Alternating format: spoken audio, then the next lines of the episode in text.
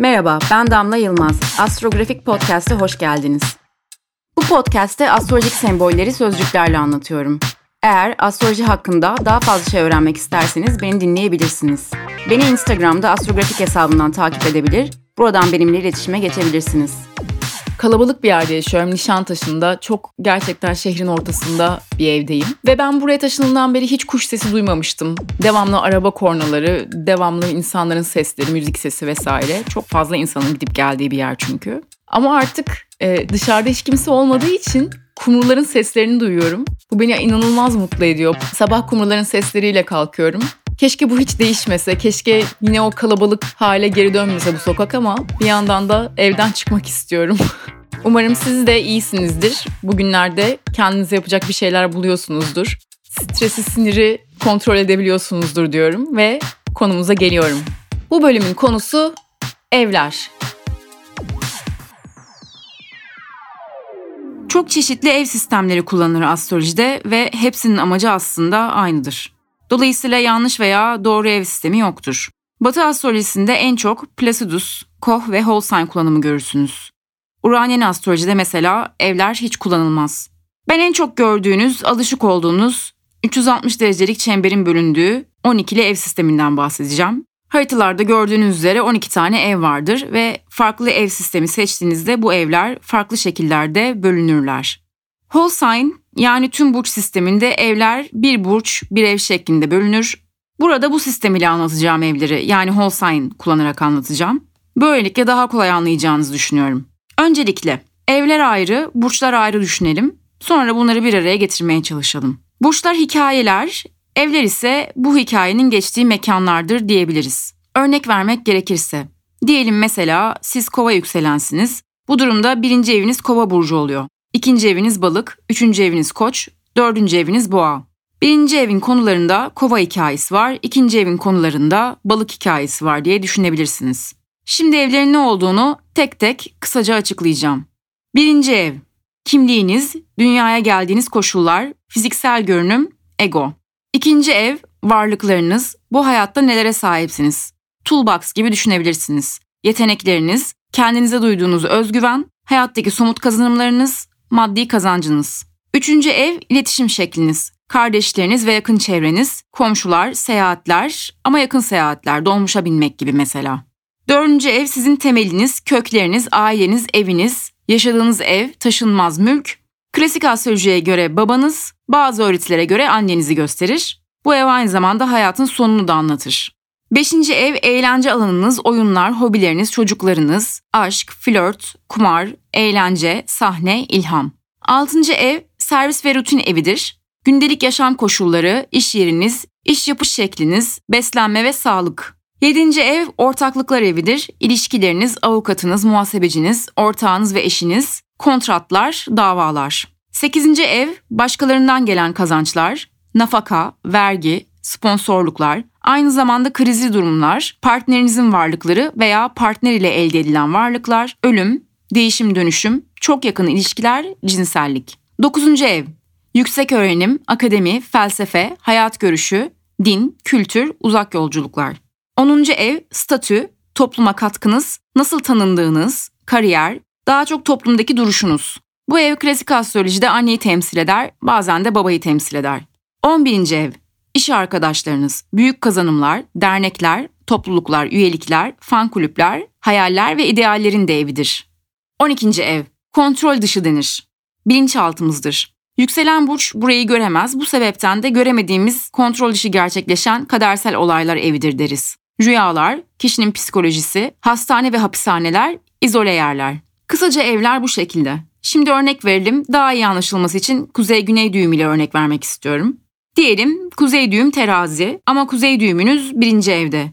Şimdi hem koç hem terazi gibi mi yorumluyoruz? Hayır değil tabii ki.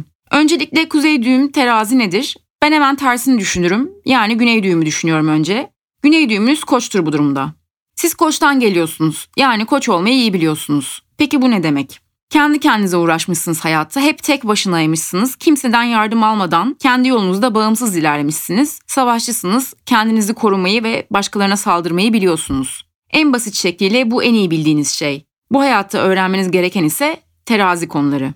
Bu hayattaki yolunuz ortaklıklar kurmak, başkalarından yardım alarak birlikte yol almak, eşitlikçi sonuçlar yaratmak, başkalarının da kazanmasını sağlamak ve ilişkilere yönelmek. Venüs'e gidiyorsunuz artık Mars'tan geldiniz. Mars'ı çok iyi biliyorsunuz. Nasıl savaşçı olunacağını biliyorsunuz ama şimdi diplomasiyi öğreniyorsunuz. Peki birinci eve uyarlayalım bu durumu.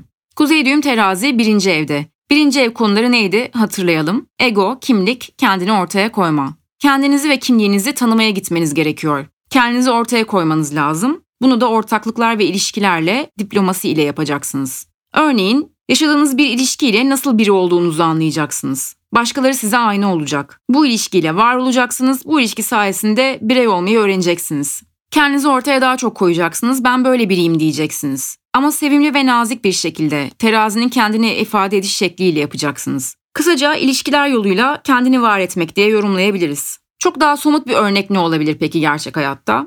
Mesela ilişkiler hakkında deneyimlerini ortaya koyan bir sanatçı olabilirsiniz. İlişkilerden öğrendiklerinizi, kimliğinizi ortaya koyduğunuz sanat yapıtları ile dünyaya tanıtabilirsiniz. Ne yaptınız? Bir galeriyle anlaştınız, yani ortaklık kurdunuz. Pek çok insanla ilişkide oldunuz, bu da terazi olmak. Kendinizden bahsettiniz, bu da birinci ev konuları. Ve terazi burcunun yöneticisi Venüs ile görsel sanatlar, kendinizi gerçekleştirdiniz. Bu bir örnek, çok daha fazla kombinasyonu olabilir. Kuzey-Güney düğüm hakkında daha fazla bilgi edinmek isterseniz Jean Spiller'ın Ruhsal Astroloji kitabını okuyabilirsiniz. Bu kitapta da ev konuları biraz muğlakta kalıyor. Sadece kuzey düğüm ve güney düğüm burcunuzu okursanız aslında size daha çok yardımcı olur. Bir örnek daha vereyim. Bu da transit örneği olsun. Şimdi malum Satürn kovaya geçti. Durumlar da hep transite göre yapılıyor aslında. Yani yükselen burcunuza göre yapılıyor. Satürn'ün kovaya geçtiğinde sizi nasıl etkileyeceğini bilmeniz için yine yükselen burcunuzu bilmeniz gerekiyor. Diyelim ki siz ikizler yükselensiniz. Birinci evinizde ikizler burcu ve onun gezegeni Merkür yönetir. Peki Satürn transitini hangi evde yaşayacaksınız? Sayalım. İkinci ev yengeç, üçüncü ev aslan, dördüncü ev başak, beşinci ev terazi, altıncı ev akrep, yedinci ev yay, sekizinci ev oğlak, dokuzuncu evde kova burcu tarafından yani Satürn tarafından yönetiliyor. Satürn de şu an dokuzuncu evinizden geçiyor. Dokuzuncu evin konuları neydi hatırlayalım. Akademik konular, yüksek öğrenim, uzak seyahatler, din, felsefe, kültürler, inançlar. Bu konularda Satürn sizi derslere tabi tutacak. Bu transit bittiğinde 9. ev konularıyla ilgili kendinize daha çok güveneceksiniz. Eğer Satürn'ün derslerini verirseniz bu konuda bir kazanım sağlayacaksınız. Mesela yüksek lisans yaptınız, çok çalıştınız, çok zorlandınız ama sonunda diploma almaya hak kazandınız gibi. Evlerle ilgili başka detaylar da var tabi.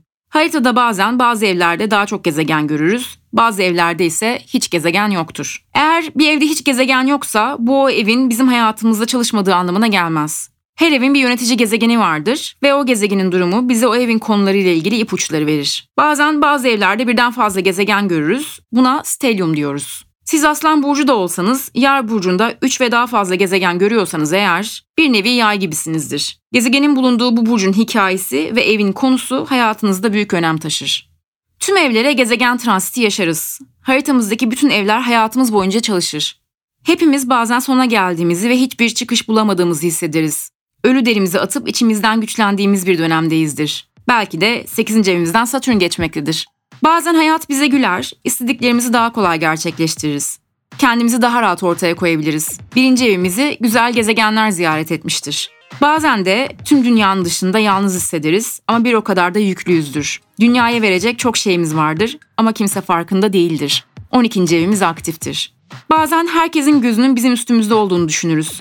İşten başımızı kaldıramayız, başarmaya odaklıyızdır. Belki 10. evimizde Plüton vardır çevremizin genişlediğini, çok yararlı arkadaşlar edindiğimizi düşündüğümüz dönemler olur. Bu dönemlerde 11. evde Jüpiter transit yaşıyor olabiliriz. Bazen aniden aşık oluruz, hayat Luna Park gibidir. 5. evden Uranüs gelmektedir. Bu döngüyü hayatımızda devamlı yaşıyoruz. Her şey tekrar ediyor ve daire tamamlanıyor. Umarım bu örnekler aydınlatıcı olmuştur ve kafa karışıklığınızı biraz olsun gidermiştir. Beni dinlediğiniz için teşekkür ederim. Bir sonraki podcast'te görüşmek üzere.